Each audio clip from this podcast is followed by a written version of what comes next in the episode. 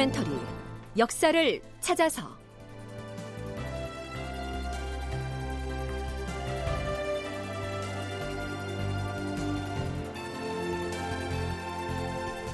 제 731편 죽음을 부르는 적가문서.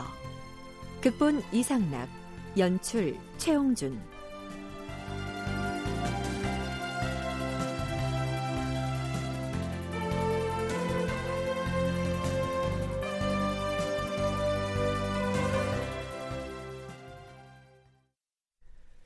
대신이라는 자들이 누구이옵니까? 전하께서 절대적으로 신임을 하셔서 신복이나 팔다리처럼 여기는 그 자들이 아니옵니까? 하운데 그들의 소행이 어떠했사옵니까? 영의정, 좌의정, 우의정 등 삼정승을 비롯하여 온 조정의 신료들이 임금의 존재를 아예 까맣게 망각하고 있었으니 이 어찌 통탄스러운 일이 아니겠사옵니까? 지금 역적들과 결탁하여 끼리끼리 신복을 맺고 형제를 맺었는데 그들이 누구냐 하면 이발이라는 자와 그의 아우 이길 그리고 백유양 등이 옵니다. 뿐만 아니오라 정열입의 친척인 정원지와 정원신 등이 정열입과 결탁가였다는 것은 길 가는 사람에게 물어봐도 다 아는 사실이옵니다. 지금 정열입의 영모 사건이 일어났는데도 그 자들은 여전히 조정의 녹을 먹으면서 의기양양한 기세로 대궐에 드나들고 있어옵니다. 그 자들 중에서 스스로의 잘못을 논액하면서 죄를 받겠다고 나서는 자가 단 한 명도 없으니 신은 이것을 분하게 여기는 것이옵니다.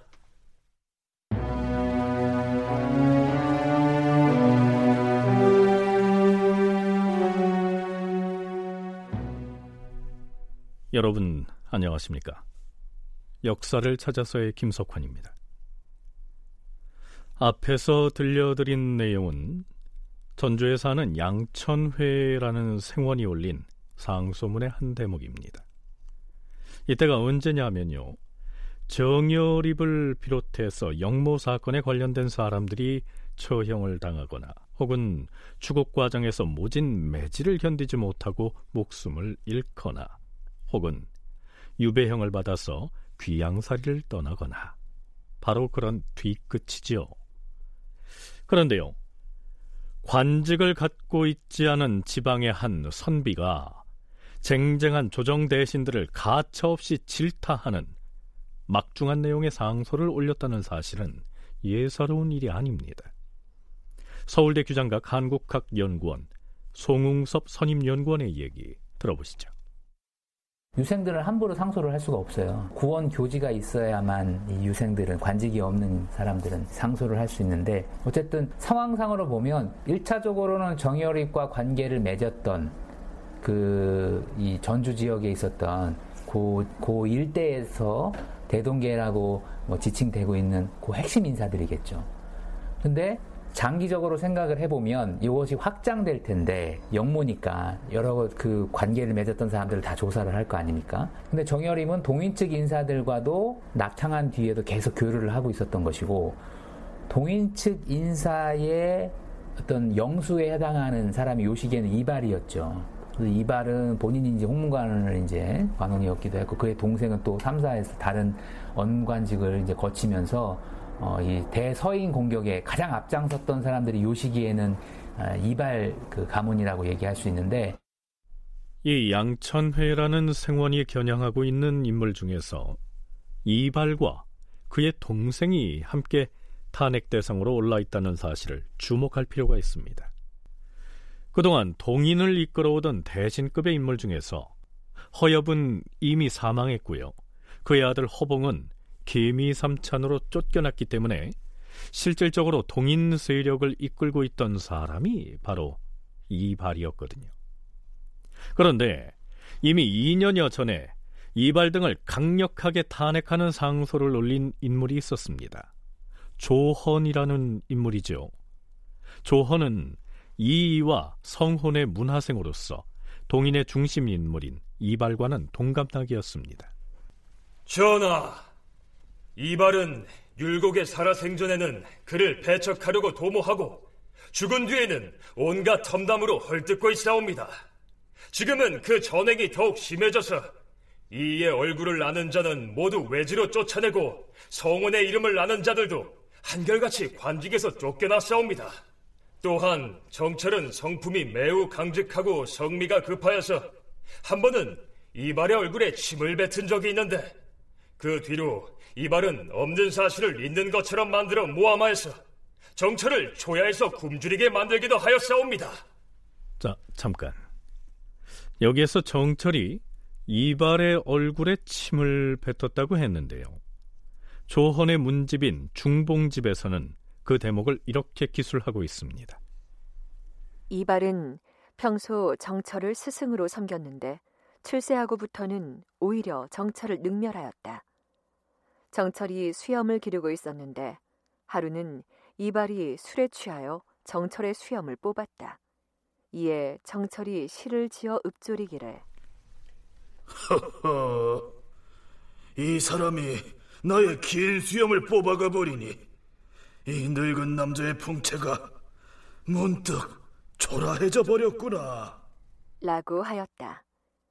그 뒤에 함께 회식하는 자리에서 이발이 또 못된 말을 하므로 정철이 벌떡 일어나서 이발의 얼굴에 침을 뱉고 자리를 떴다고 한다.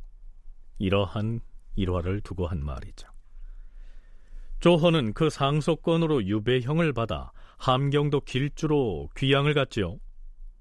양천회는 상소에서 이발 등 동인 세력을 매섭게 탄핵하는 것과는 달리 귀양가 있는 조헌에 대해서는 전하, 조헌은 여러 차례 상소를 올려서 조정의 동인 세력을 논박하였다가 결국 먼 곳에 유배되었사옵니다. 지금이라도 속히 조헌을 유배지로부터 소환하여서 나라를 위한 그의 충원에 대하여 상을 내리시옵소서. 이렇게 간언하고 있습니다. 그러니까 양천회라는 생원은 철저하게 서인을 두둔하는 입장에서 당파적인 주장을 하고 있는 것이죠. 그런데요, 이 상소문의 맨 끝에서 사관은 이렇게 논평합니다. 양천회의 이 상소는 정철 등이 자기들과 의견이 다른 동인 세력을 모조리 죽이기 위하여 양천회를 사주하여 올린 것이다.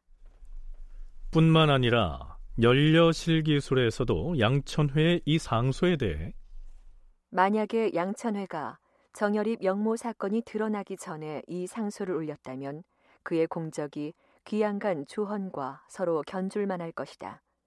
그런데 이미 옥사가 크게 터져서 연루자들이 모두 두려워 떨고 있을 때에야 교묘하게 중상을 하여서 비밀을 발설하고 있다.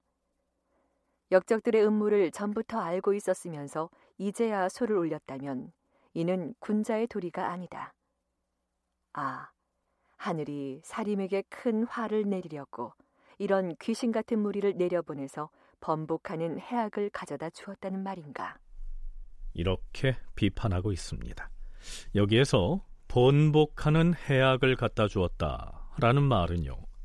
이때 양천회가 올린 상소로 인해서 무수한 동인 쪽 사람들이 죽었기 때문에 그 뒤의 상황이 다시 번복돼서 동인이 다시 서인을 공격하게 되는 상황을 두고 한 말입니다. 자, 그런데요.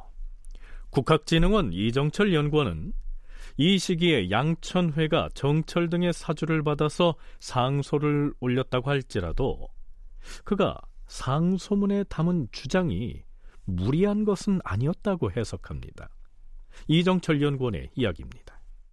사건 발생 이후 그때까지 사건 처리를 실무적으로 주도한 거는 동인입니다. 서인은 거의 없고요. 그리고 그 사이에 동인으로 알려진 조정의 중요한 인사들 중에 누구도 조사도 안 받았습니다.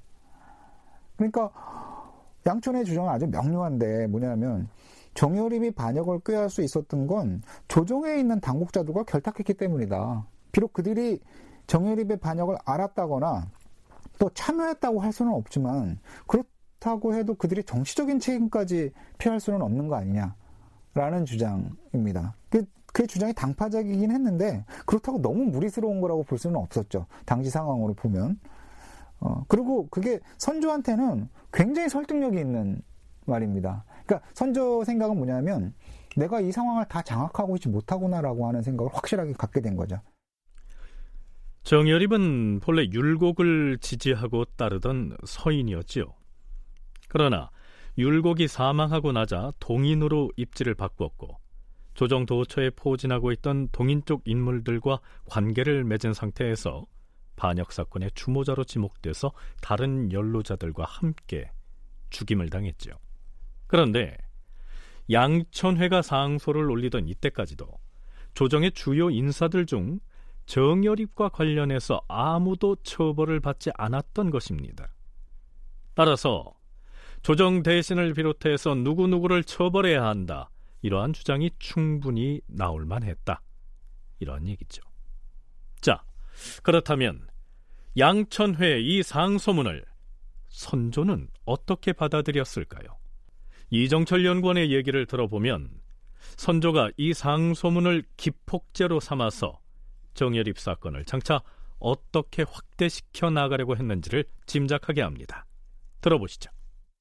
양촌의 상소는 정일입 사건의 외연을 확대하는 촉매가 됐습니다. 아주 기폭제가 됐고 그의 상소를 기점으로 해가지고 이, 이 정일입 사건이 본격적으로 정치적인 성격을 띠게 됩니다. 근데 이제 일개 지방 출신 생원의 상소가 그 정일입 사건에 이렇게 큰 영향을 미치던 거는 선조가 그 상소에 크게 영향을 받았기 때문입니다. 정철이 이제 조정에 복귀하는 거는 11월 8일인데 우의정으로 복귀해서 기초국사의 위관을 맡는데 사실은 그의 역할은 굉장히 제한적입니다. 왜냐하면 선조가 그 상황을 완전히 장악하고 있었기 때문에 선조의 요구에 의해서 이제 정철이 위관을 받아들이는데 사실은 그 전에 나중에 인조반정을 일으켰던 그 이유기는 상황을 예측을 하고 그 나가면 안 된다. 당신이 나가도 상황을 통제할 수 없다라고 얘기를 합니다. 선조가 서인의 강경파 인물인 정철을 위관, 즉 사건 혐의자들을 신문하는 재판장으로 임명했는데요. 자, 이제부터 무슨 일이 벌어질까요?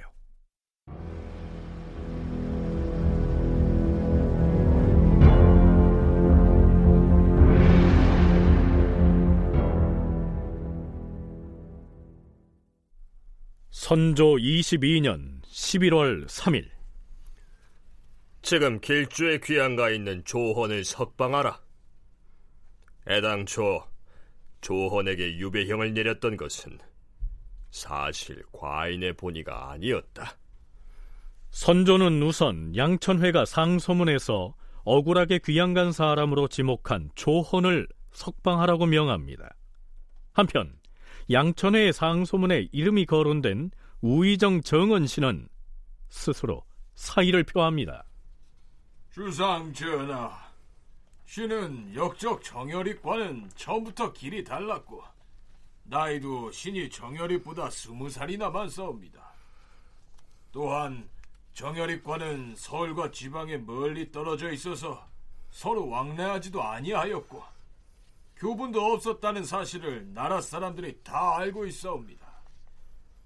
하오나 전주 생원 양천애가 상소에서 신이 위관을 맡아 정열입 일당을 추국할 때 소홀하게 하였음을 지목하였으니 이만 물러날까 하옵니다. 윤호하여 주시옵소서. 그럴 필요 없다. 일개 유생이 고한 말인데 뭐 그리 심리할 필요 있겠는가? 사임하지 말라. 선조는 일단 우의정 정은신의 사직 상소를 반려합니다. 한편 정열입을 관직에 추천한 바 있는 이조 판서 이양원도 사직을 하겠다고 상소를 올렸는데요. 이때에도 선조는 양천회가 상소에서 한 말은 그저 억측일 뿐이니 사직하지 말라. 이렇게 사직을 말리죠. 그런 다음에 선조는 구원교지를 내립니다. 모든 신하들에게 바른 말을 널리 구하니 누구든 직원을 고하라 이런 의미죠. 일부를 요약해서 소개하면 이렇습니다. 과인은 부덕하고 아둔한 사람으로 외람되이 왕업을 계승한 지 22년이나 되었다. 떨리고 두려워 마치 깊은 못과 골짜기로 떨어지는 것 같아 밤낮으로 감히 황잡하거나 태만히 하지 않으면서 조종의 중대한 부탁을 저버리지 않으려 하였다. 그러나 불행하게도 역적 정열입은 과인의 측근 신료로서 길러준 은혜를 생각하지 아니하고 감히 도적을 불러들여서 역적질할 계책을 부렸다. 반역의 변고가 이보다 더 심한 적이 언제 있었던가? 허나 그 연유를 추구해 보면 과인에게 죄가 있도다. 과인은 정치를 잘 도모하려는 소망은 간절하나 세상을 어찌 다스려야 할 것인지 그 요령을 깨닫지 못하겠도다. 이에 스스로를 책망하고 도량을 넓히고자 교서를 내리는 것이니 조정의 대소신료에서부터 초야의 선비에 이르기까지 각각 마음속에 품고 있는 소회를 펴서 숨기지 말고 그건이라도 하여서 과인의 미흡한 점을 아뢰도록 하라. 이 시기에 선조가 구원교지를 내린 것은 아마도 제2, 제3의 양천회가 나타나기를 바랐던 것은 아닐까요? 일단 구원교지를 내려놓은 상태에서 선조는 먼저 우의정 정은신을 겨냥합니다. 며칠 전에 정은신이 사의를 표명했을 때는 일단 말렸었지요. 아, 여기서 잠깐. 정열입 영모 사건이 막 터졌을 때 선조는 정열입의 집을 샅샅이 수색해서 정열입이 다른 사람들과 주고받은 서찰을 포함해서 모든 문서를 압수해 오라고 명을 내립니다. 이때 어명을 받고 출동한 사람은 선전관 이용준이었습니다. 그런데요. 그가 떠나기 전에 우의정 정은신이 이용준을 살짝 부릅니다. 너에게 긴히 부탁할 것이 있는데 들어주겠느냐? 그러면요. 어느 분의 부탁인데 제가 사양하겠습니까? 정열입의 집을 수색하면 아마도 그가 여러 사람과 주고받은 서찰들이 많이 나올 것이다. 너도 알다시피 내가 정열입과는 집안 친척이어서 막역한 사이가 아니었느냐. 예. 그래서 아마도 내가 보낸 편지도 꽤 여러 통 있을 것이다. 그럼 그 편지들을 어찌하면 좋겠습니까? 그 편지들은 모두 없애버리거라. 알겠습니다, 우상대감. 아, 잠깐. 내 형님 이름이 적힌 편지가 나오거든. 그것도 다 없애버려라. 아, 참판 어른의 함자가 적힌 서찰도 없애라고요? 알겠습니다. 안심하십시오, 대감. 그럼 다녀오겠습니다.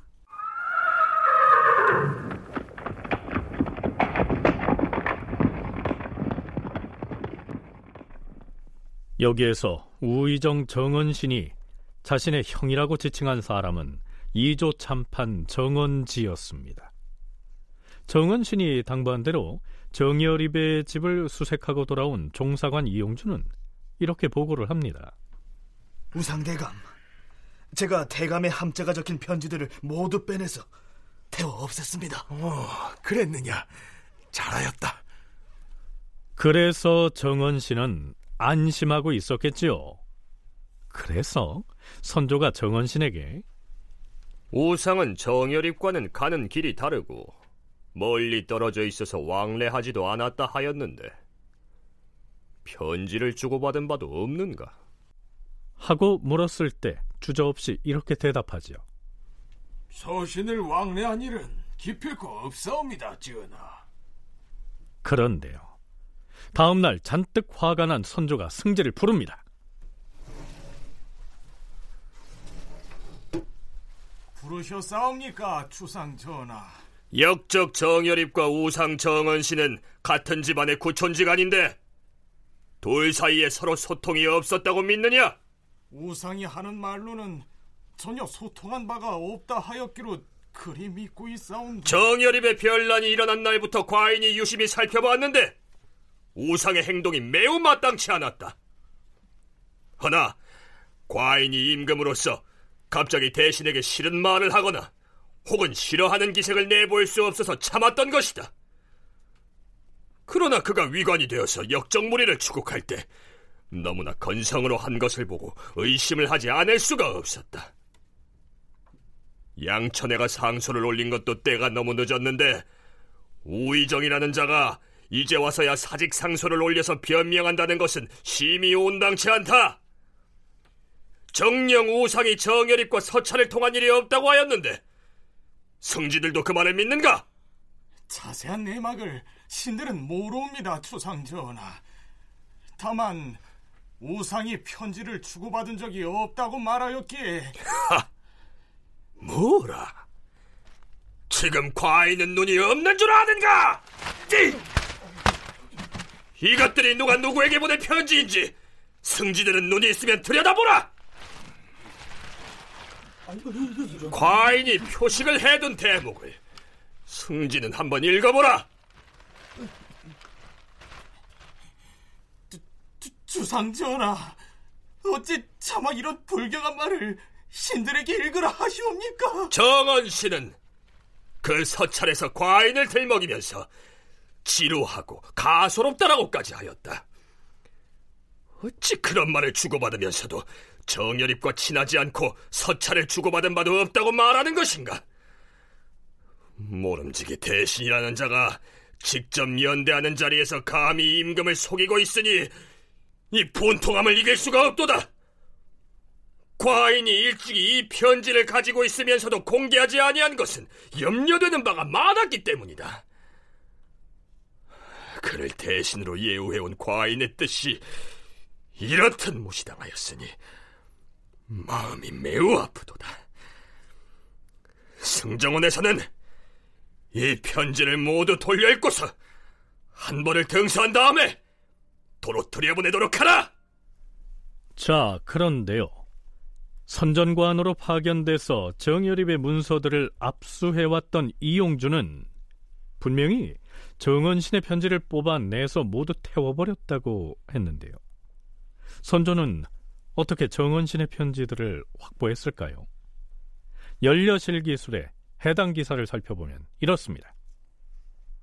일찍이 정원씨는 선전관 이용준에게 가만히 부탁하여 정열입의 문서를 수색할 때 자기 형제가 보낸 서찰은 모두 없애라고 하였다. 그런데 이용준은 무관이었으므로 글자를 알아보는 것이 서툴렀다.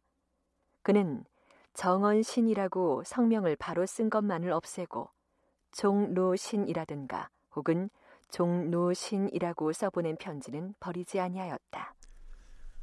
가족 할 때 쓰는 그 결의 족자에다 늙을 노자와 믿을 신자를 쓰는 이 족로신이라고 하는 말은요.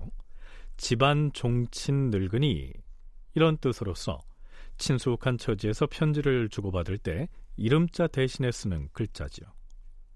마루 종자의 종로신도 마찬가지고요. 그런데 무관 출신으로서 한자 해득에 서툴렀던 이용주는 설마 그게 정은신을 지칭하는 글자인지 몰랐던 것이지요. 국학진흥원의 이정철 연구원은 자신의 저서 왜 선한 지식인이 나쁜 정치를 할까 해서 선조가 승정원에 내린 그 서찰을 죽음을 부르는 적가문서라고 기록하고 있습니다. 적가문서란 역적의 집에서 수고한 문서 그런 뜻이죠. 기축옥사는 정열입의 집에서 수고한 문서, 즉 정열입이 다른 사람들과 주고받은 편지 내용의 기초에서 신문이 진행되었다. 적가문서가 그것이다. 사건 주모자로 지목된 정열입이 사망한 상황에서 그가 주고받은 편지는 영모 참여자들을 확인할 수 있는 가장 확실한 물증으로 여겨졌다. 하지만 엄밀하게 말하면 그 편지들은 편지를 주고받은 사람들의 영모 참여 여부가 아닌 정열입과의 친소 관계만을 보여줄 뿐이다. 영모에 참여했다는 것과 정열입과 친했다는 것은 엄연히 다른 문제이다. 그 다음으로 이어지는 얘기는 저자인 이정철 연구원의 육성으로 들어보죠.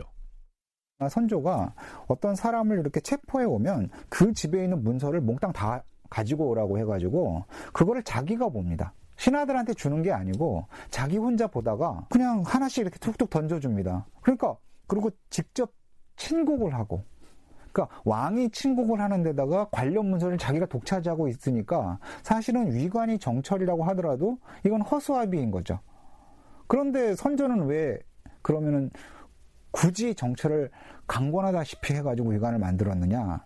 이거는 선조가 자기의 정치적인 책임을 벗어나기 위해서 그랬다고밖에 할 수가 없고 어 아주 냉정한 정치적 계산이 있었던 거고 사실은 정철은 그거에 대해서 정치적으로 계산 정치적인 계산으로 보면은 사실은 선점은 못합니다. 왜냐하면 자기가 그 상황을 어느 정도는 통제할 수 있다고 봤거든요. 전혀 통제할 수 없었습니다. 앞에서 소개한 정은신의 서찰 관련 내용처럼 선조는 영모 혐의가 있는 집에서 수거해온 이른바 적가 문서들을 자신이 독차지하고 앉아서 그 중에서 가장 불경스러운 내용이 들어있는 서찰을 골라서 툭 던져주면서 재판장을 맡고 있는 정철에게 그 다음 일을 처결하도록 떠넘겼다.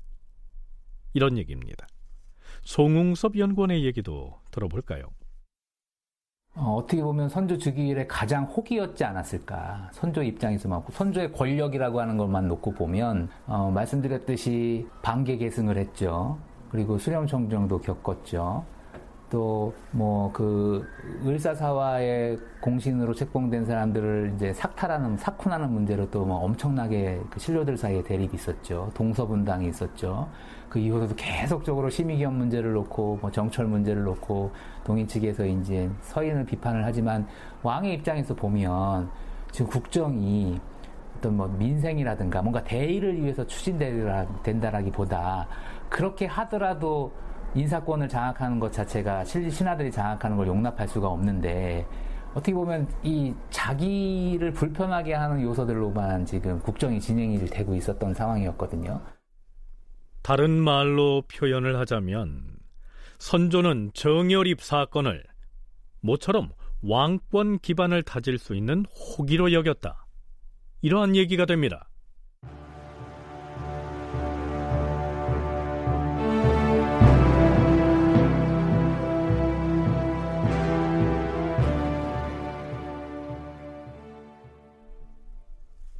앞에서 적가문서 얘기를 했는데요. 이정철 연구원에 의하면 정열입의 집에서 수거해온 문서가 반역의 증거가 될 수 없는 것들이었다고 했습니다. 자신에 대한 체포령이 떨어졌다는 얘기를 듣고 정열입이 전주의 자택에서 진안군 죽도로 피신을 할 때 자신의 집에 있던 문서들을 처리할 시간이 충분했는데도 불구하고 그걸 그냥 두고 간 것은 무엇을 의미할까요? 애당초 반역의 증거가 될 만한 문서가 아예 없었기 때문이 아닐까요? 이런 점을 들어서 정열입 반역 사건 자체가 정치적 음모의 산물이 아니냐 이렇게 주장하는 연구자들도 있다고 합니다. 자, 그건 그렇고요.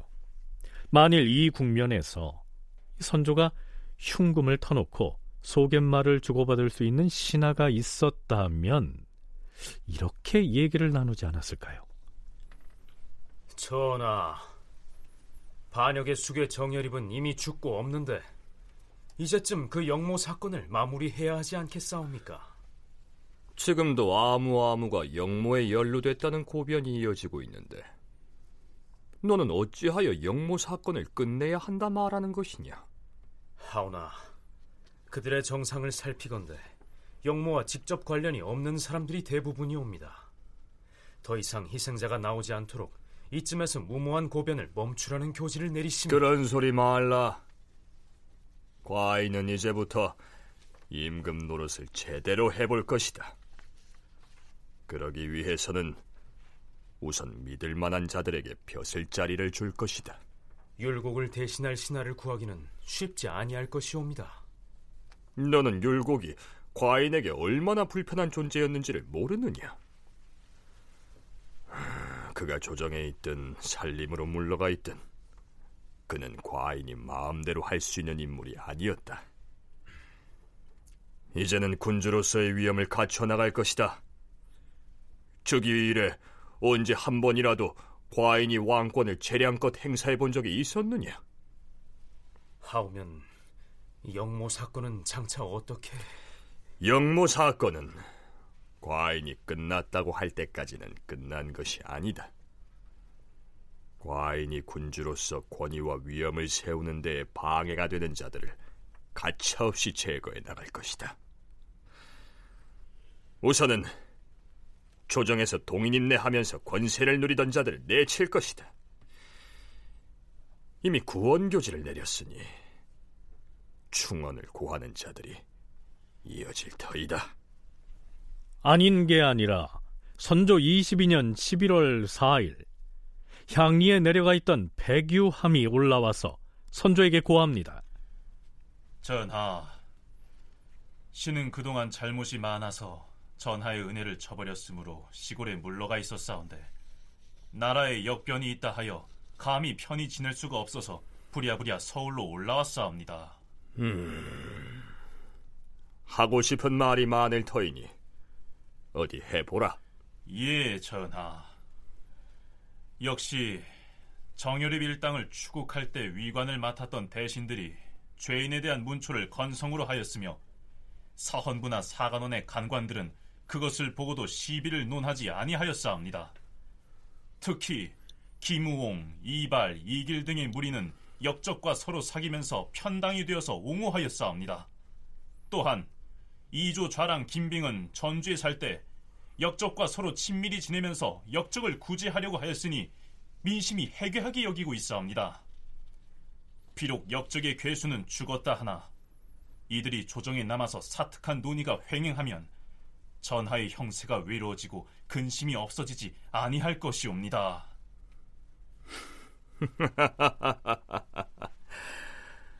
너는 참으로 백경의 아들이라 할 만하구나. 백경은 참으로 훌륭한 후사를 두었도다. 그런데 너의 아버지는 늙어서도 임금을 잊지 아니하여 과인의 곁을 지켰는데 너는 어찌하여 젊은 사람이 시골로 물러가 있었느냐? 지금 나라가 위태로운 때를 만났으니 이제는 시골에 가지 말거라. 장차 너를 중요하게 쓸 것이니라. 황궁하옵니다, 주상전하. 앞에서 선조가 백유함을 백경의 아들이라고 했는데요. 여기서 백경은 선조 12년에 사망한 백인거를 일컫습니다. 이때 백유함이 탄핵한 김우홍이나 이발 등이 어떻게 됐는지를 살피기 전에 이 백유함 얘기를 좀 더 해볼까요? 백유함은 백인걸의 아들이다. 백유함의 사촌형은 백유양이었는데 서로 의논이 같지 않았다. 그 해에 백유양이 새 아들과 함께 죽임을 당했으나 이때 백유함은 기세 좋게 의기양양했을 뿐 사촌형을 구하기 위한 말 한마디 꺼내지 아니하였다. 나중에 백유함도 여러 해 동안 옥에 갇혔다가 마침내 변방으로 귀양 가게 되니 사람들은 하늘이 무심하지 않다라고 하였다. 선조 22년 11월 8일 선조가 매우 중요한 인사를 단행합니다. 정철을 우의정해 성혼을 이조 참판해 최항을 대사헌해 그리고 배규함을 사헌부 헌납에 임명하노라. 정은신이 우의정에서 쫓겨나고 그 자리를 정철이 물려받아 죄인들을 추국하는 위관의 자리를 겸하게 됐으며 정은신의 형 정은지가 쫓겨난 이조 참판 자리에는 성혼이 임명된 것이죠.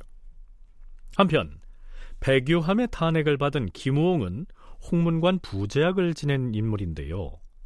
정열입과 함께 공부한 전력이 있어서 탄핵 대상에 올랐는데 그에 대한 선조의 논고가 참으로 매섭습니다.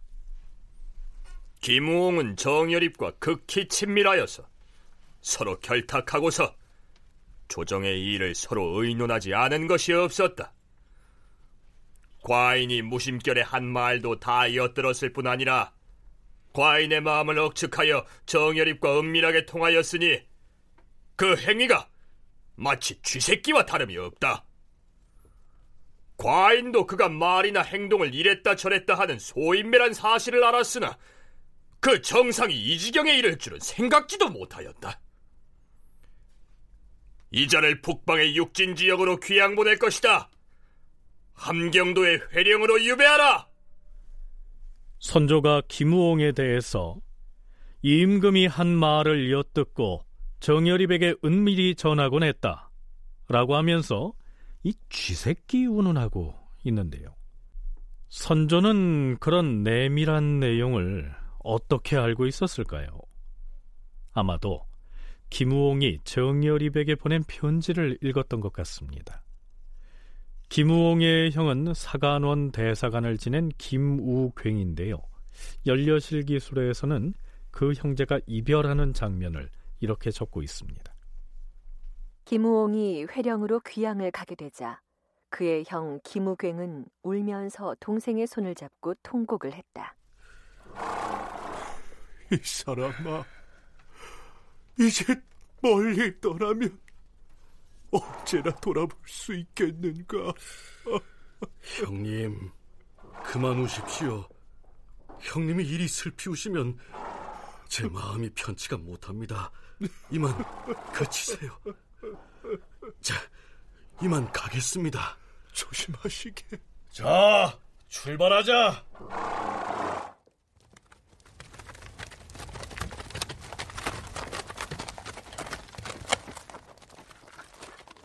김우홍 일행이 강원도와 함경도 사이에 있는 천령에 다다랐을 때 함경도 길주에 귀양 갔다가 돌아오던 조헌과 서로 만났다.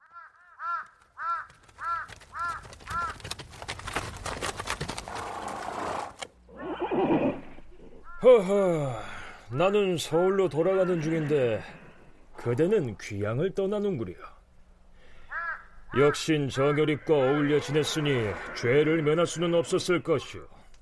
헌데 그대의 표정에 뉘우치는 기색이 없으니 어찌된 일이오?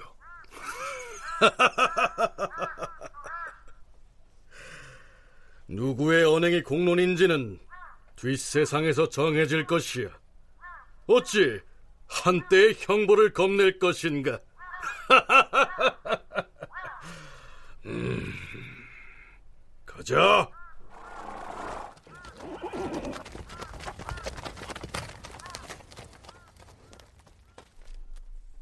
앞에서도 언급을 했습니다만 김우홍 같은 경우 그저 평소에 정열입과 친하게 지냈다는 것 외에는 그가 반역에 가담했다는 어떠한 증거도 없었음에도 이처럼 아주 허음지인 극변으로 귀양을 가게 됐는데요. 탄핵 상소의 이름이 오른 다른 사람들도 마찬가지였습니다. 서울대 규장각 송웅섭 연구원의 얘기입니다. 반역 사건으로 규정이 됐기 때문에 반역으로 규정되면은 뭐 샅샅이 조사해서 아무런 연관이 없는데도 이름만 거론해서 죽거나 처벌받는 경우도 나오고 있으니까 억울함이 있을 수 있다. 하지만 반역 사건이기 때문에 불가피하다라고 하는 그런 식의 어떤 입장들을 표명하는 기록도 보입니다. 그러니까 선조 입장에서는 어디까지 본인이 이거를 제어를 할 것인가라고 하는 고민들을 하고 있었을 거예요. 그랬을 때 직접적으로 연관성이 큰 사람이라고 얘기되고 있는 이발과 같은 사람들은 어, 본인이 이제 설사 보호해 주려고 했을 수도 있겠지만 보호할 수 없는 어, 그런 상황이 있을 수도 있는 것이죠. 정열입 사건이 일단 반역 사건으로 규정됐고 비록 그가 죽고 없는 상황이지만 여기저기에서 정열입과 연루됐다는 고변이 올라오는 상황인지라 설령 임금인 선조가 누구를 보호해주고 싶어도 이미 그럴 수가 없는 상황으로 사태는 진행되고 있었단 얘기입니다. 송웅섭 연구원은 이때의 분위기를 이 시의 반란이 일어났을 때 한명회와 신숙주가 일시적으로 옥에 갇혔던 사례를 상기할 필요가 있다고 얘기합니다. 세조대 이시의 반란이 일어났을 때 반관계를 펴서 이시의 측에서 한명회와 신숙주가 연관이 되어 있다라고 하는 공작을 벌이죠. 그럴 때 세조가 어떻게 했죠? 둘을 감옥에 가두죠. 그러니까 한명회와 이 신숙주는 자기의 핵심 측근인데 그리고 이제 평생 동지잖아요. 그럼에도 불구하고 반란이라고 하는 것이 갖고 있는 이 무게감이 있기 때문에 어, 일단 세조는 그들을 이제 가두고 물론 왕권을 더 강화시키기 위한 조처였을 수도 있습니다만 아, 한명회나 이 신숙주는 이 변방 문제에 관여를 하면서 실질적으로 이 지역에 영향력을 행사했던 인물이기도 하거든요. 그러니까 만에 하나 있을 수도 있는 그런 가능성도 왕의 입장에서는 열어둘 수밖에 없는 것이죠. 그러니까 반란이라고 하는 사건이 이렇게 무서운 거예요. 네, 일반적으로는 이 시기에 우의정으로서 위관을 맡았던 정철이 전면에 나서서 뭐 동인을 죽이거나 귀양 보내는 일을 거의 독단으로 한 것처럼 인식돼 있는데요. 꼭 그렇지만은 않았음을 짐작케 하는 기록도 간간히 등장합니다. 임금인 선조가 친국을 하는 현장으로 가볼까요? 역적 정열입의 조카 정집이 정열입의 역당에 연루된 자의 이름을 70여 명이나 토설하였다. 위관인 우상은 정언신, 정언지, 이발 등을 엄히 추국하라. 저들은 모두 반역에 가담한 자들이다. 주상전하, 저들은 정열입과 교분이 친밀하여서 그와 어울렸다고는 하나 정열입의 악한 점을 미처 알지 못하였던 데에 지나지 않사옵니다. 천하에 어찌 반역을 주도하였던 또 다른 정열입이 있을 수 있겠사옵니까? 저들을 정유립과 같은 제복으로 다스려서는 아니 될 것이옵니다. 그리고 정원실의 형 정원지는 늙고 병들어서 정신이 혼망하오니 그에게 무리하게 형신을 가하는 것은 마땅치 않사옵니다. 자, 그럼 이제 우의정을 지낸 정원신에게 어떤 죄가 내려지는지 살펴보시죠. 주상 전하, 사헌부에서 아뢰옵니다. 정원 씨는 정열입의 변고가 일어나던 초기에 전하를 면대하는 자리에서 이미 역적을 구원하려는 의사를 표명하였을 뿐 아니라 그 자신이 추국을 당하게 되자 일부러 혼란을 빚어서 옥사를 지체시키고자 하였사옵니다. 또한 다른 죄인과 대지를 할 때에도 이실직고 하지 아니하고 간사한 말로써 기망을 하였으니 그를 엄하게 국문하기를 청하옵니다. 정은 씨는 우상으로서 그 죄가 가볍지 아니하다. 죄인 정은 씨를 사사하라. 선조가 갑자기 정원신에게 사약을 내리라고 명합니다. 깜짝 놀란 정철이 나서서 그건 안 된다고 가로막고 나섭니다. 주상 전하, 우리 조선의 풍습은 매우 인후하여서 옛 중국의 조강윤이 세웠던 송나라의 풍속과 다를 바가 없사옵니다. 송나라에서는 나라의 반역을 한 자를 제외하고는 한 사람의 대신도 죽인 적이 없사옵니다. 지금 우리 조선에서도 마땅히 이를 준행해야 하옵니다. 신은 감히 어명을 받들지 못하겠사옵니다. 뭐라? 하면 당시 송나라에도 정언신처럼 무엄하고 불경스런 대신이 있기는 하였는가? 하오나 주상 전하, 대신을 죽이는 것은 전하의 어진 은덕에 두고두고 해가 될 것이옵니다. 사형을 면하게 하시옵소서. 음... 뭐 그렇다면 사형은 면하고 원방으로 유배를 보내되 그 전에 엄하게 추국을 하도록 하라. 이때 정언신에 대한 추국의 책임을 맡은 대사관 최항의 처지가 곤란하게 되지요. 얼마 전까지 우의정 자리에 있던 대신에게 가혹한 형신을 가해야 했기 때문입니다. 최항은 추국관의 자리에 앉으면서 이렇게 투덜댑니다. 아니, 대신에게 죄가 있다면 차라리 사약을 내려서 스스로 죽음을 맞도록 하는 것이 가을 터인데 결국 형신을 가하여서 대신을 욕보이는 것이 과연 국가의 채통에 부합한 일인가? 그러나 하는 수 없지. 죄인은 역적 정열입과 결탁하여 영모를 꾀한 것이 틀림없으렸다. 나는 결코 영모를 꾀한 바가 없다. 무어라? 저자가 바른 말을 토설할 때까지 줄이를 틀라! 아니, 추리를 틀라는 말이 안 들리느냐?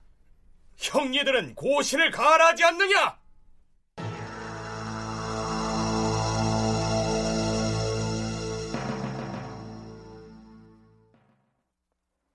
정원 씨는 연로한 대신으로서 대궐 뜰에서 끌려 나와 고문을 받기에 이르렀는데 사람들마다 길을 잃고 불편해하였으며 형조의 관리들도 감히 고문을 가하기를 주저하여서 1차 고문만 하고 정지하였다.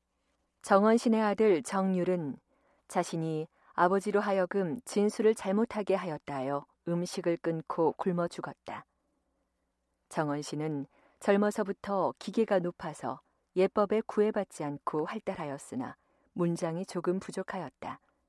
40세에 이르러서야 비로소 문과에 급제하였으나 사람들은 오히려 그를 재상이 될 제목이라 일컬었다.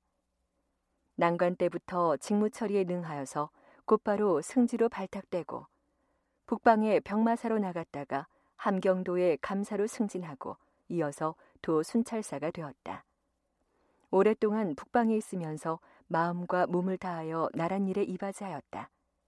임금의 믿음이 특히 깊어서 내직으로 들어와서는 병조 판서가 되었는데 주변에서 그를 이조 판서에 천거하려고 하자 노수신이 말리며 말하기를 정은신 이 사람은 내가 매우 중하게 여기는 인물이지만 그러나 이조 판서를 감당할 제목은 되지 못한다.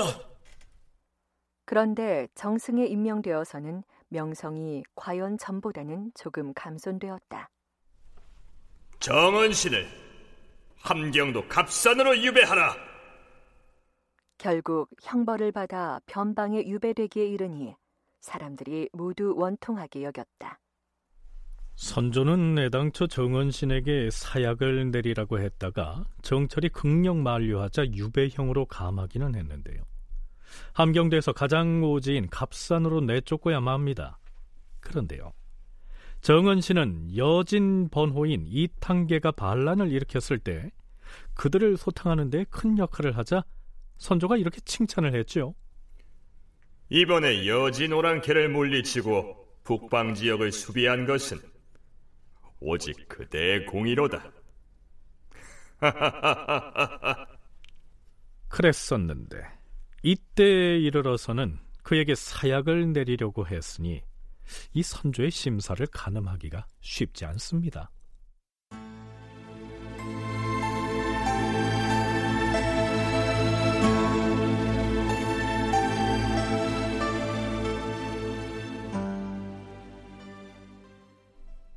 선조 22년 12월 선조는 좌의정 이산해에게 정여립 사건과 관련해 이제 더 이상의 논란을 자제하라고 명합니다. 역적 정여립과 결탁한 사람을 논핵하는 것은 참으로 옳은 일이다. 그런데 근래 들어 조정의 기류로 미루어 볼 때 그 일을 자꾸 파급시키려는 조짐이 있는 듯하니 좌상이 잘 살펴보다가 그 논의가 도에 넘친 사람이 있다 여겨지면 그를 억제하여 못하도록 하거나 아니면 과인을 면대하여 직접 아뢰라. 하지만 이미 정여립과 관련이 있다 해서 사람들을 잡아들이고 신문하는 일들은 아직 끝나지 않고 진행되고 있었죠.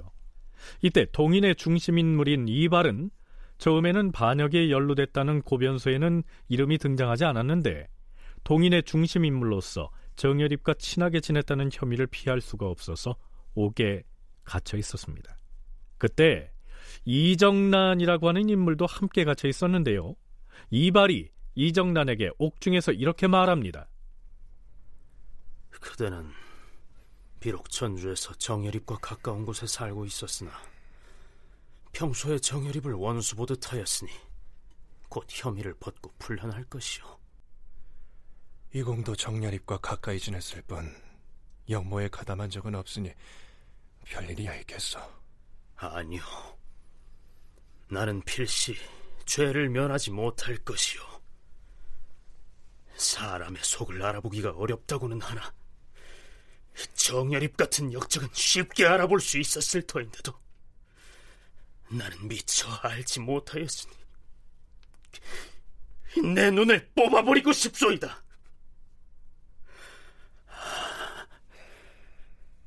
조언의 말을 들을 걸 그랬어요. 일찍이 조언이 나에게 경고하기를 장차 정여립과 절교를 하지 않으면 큰 화를 입을 것이라 하였는데 그 말을 듣지 않은 탓으로 이 지경이 되었어요. 이발은 옥중에서 자기 옷에 앞서 패다 혈서를 씁니다. 아, 망령되의 역적과 사기였다가 그 화가 늙으신 어머니에게까지 미치게 되었도다. 남쪽을 바라보며 통곡하니 땅은 온통 검은색이요 하늘은 푸르기만 하도다. 아닌 게 아니라 이정란은 혐의가 없다는 판정을 받아서 석방됐는데 이발에게는 또 하나의 악재가 겹칩니다. 의군부도사 신경희가 나간 향교의 유생 선홍복을 정열이 밀당이라고 해서 잡아옵니다. 나가는 지금의 순천이죠. 바른 말을 토설할 때까지 저자에게 장을 쳐라! 바른 대로, 바른 대로 토설하겠습니다,요. 진작에 그리할 것이지.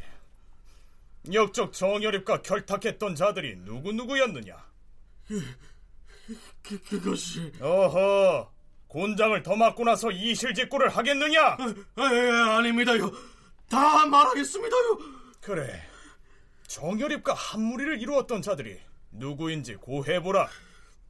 그 사람들은 이발과 이길 형제 그리고 그리고 또 누가 있느냐? 배규양도 정열입과 같은 동아리였으며 듣기로는 전 충청도 선산무사 유덕수의 집에 불어난 참소가 있는 것을 이진길이 구해서 가져갔다 하였습니다. 알았다. 여봐라. 형제들은 나간 유생 선홍복 저자를 군기시 앞으로 끌고 가서 참소형에 처하라. 네, 물론 나간 유생 선홍복이 고문에 못 이겨서 아무 이름이라 끌어다 붙인 것이라고 실록에는 기록돼 있습니다. 연려실기술에 의하면 선홍복은 처형당하기 전에 이런 말을 합니다. 나는 죽을 죄를 지었으니 억울하지 않으나 조영선의 말을 듣고서 죄 없는 사람을 모함하였으니 부끄럽고 안쓰러워서 어찌 눈을 감는단 말인가? 선홍복의 마지막 유언을 기록한 이 기사 말미에는요, 이러한 내용의 논평이 붙어 있습니다. 그것은 대개 정철이 의원인 조영선을 시켜서 선홍복을 사주한 것이기 때문에 한 말이라 하였다. 정철이 미리 사람을 보내서 선홍복으로 하여금 이발 등의 이름을 발설하도록 사전에 공작했다는 얘기입니다. 글쎄요, 정말 그랬을까요? 이정철 연구원의 얘기 들어보시죠. 이 사람들의 죽음을 불러온 이제 직접적인 원인이 바로 이제 나간 교생 선홍복이라고 하는 어, 사람의 이제 진술입니다. 근데 선홍복 사건에 대한 자료가 현재 남아있지 않습니다. 아마도 사건 당시에도 관련 사실들이 정확하게 파악되지 않았을 가능성이 굉장히 높습니다. 그러면서도 이 사건 직후부터, 그러니까 기초국사가 나, 나, 나서부터 이 서인이 동인을 탄압하는 것으로 이렇게 그 인식이 됐습니다. 왜냐하면, 아까도 말씀드렸지만, 선조를 직접적으로 그 비난할 수는 없는 거거든요. 그리고 더군다나 이렇게 소문이 많이 만들어지는 게 뭐냐면 그 직전까지 동인의 세가 너무 압도적이었기 때문에 이걸 우격다짐으로 막 이렇게 사건을 통해서 세를 축소하다 보니까 그만큼 반발이 더 심했던 거고 그 반발이 무성한 그 루머의 형태로 이렇게 표현이 된 거라고 저는 이해를 하고 있습니다. 다큐멘터리 역사를 찾아서 다음 주 시간에 계속하겠습니다.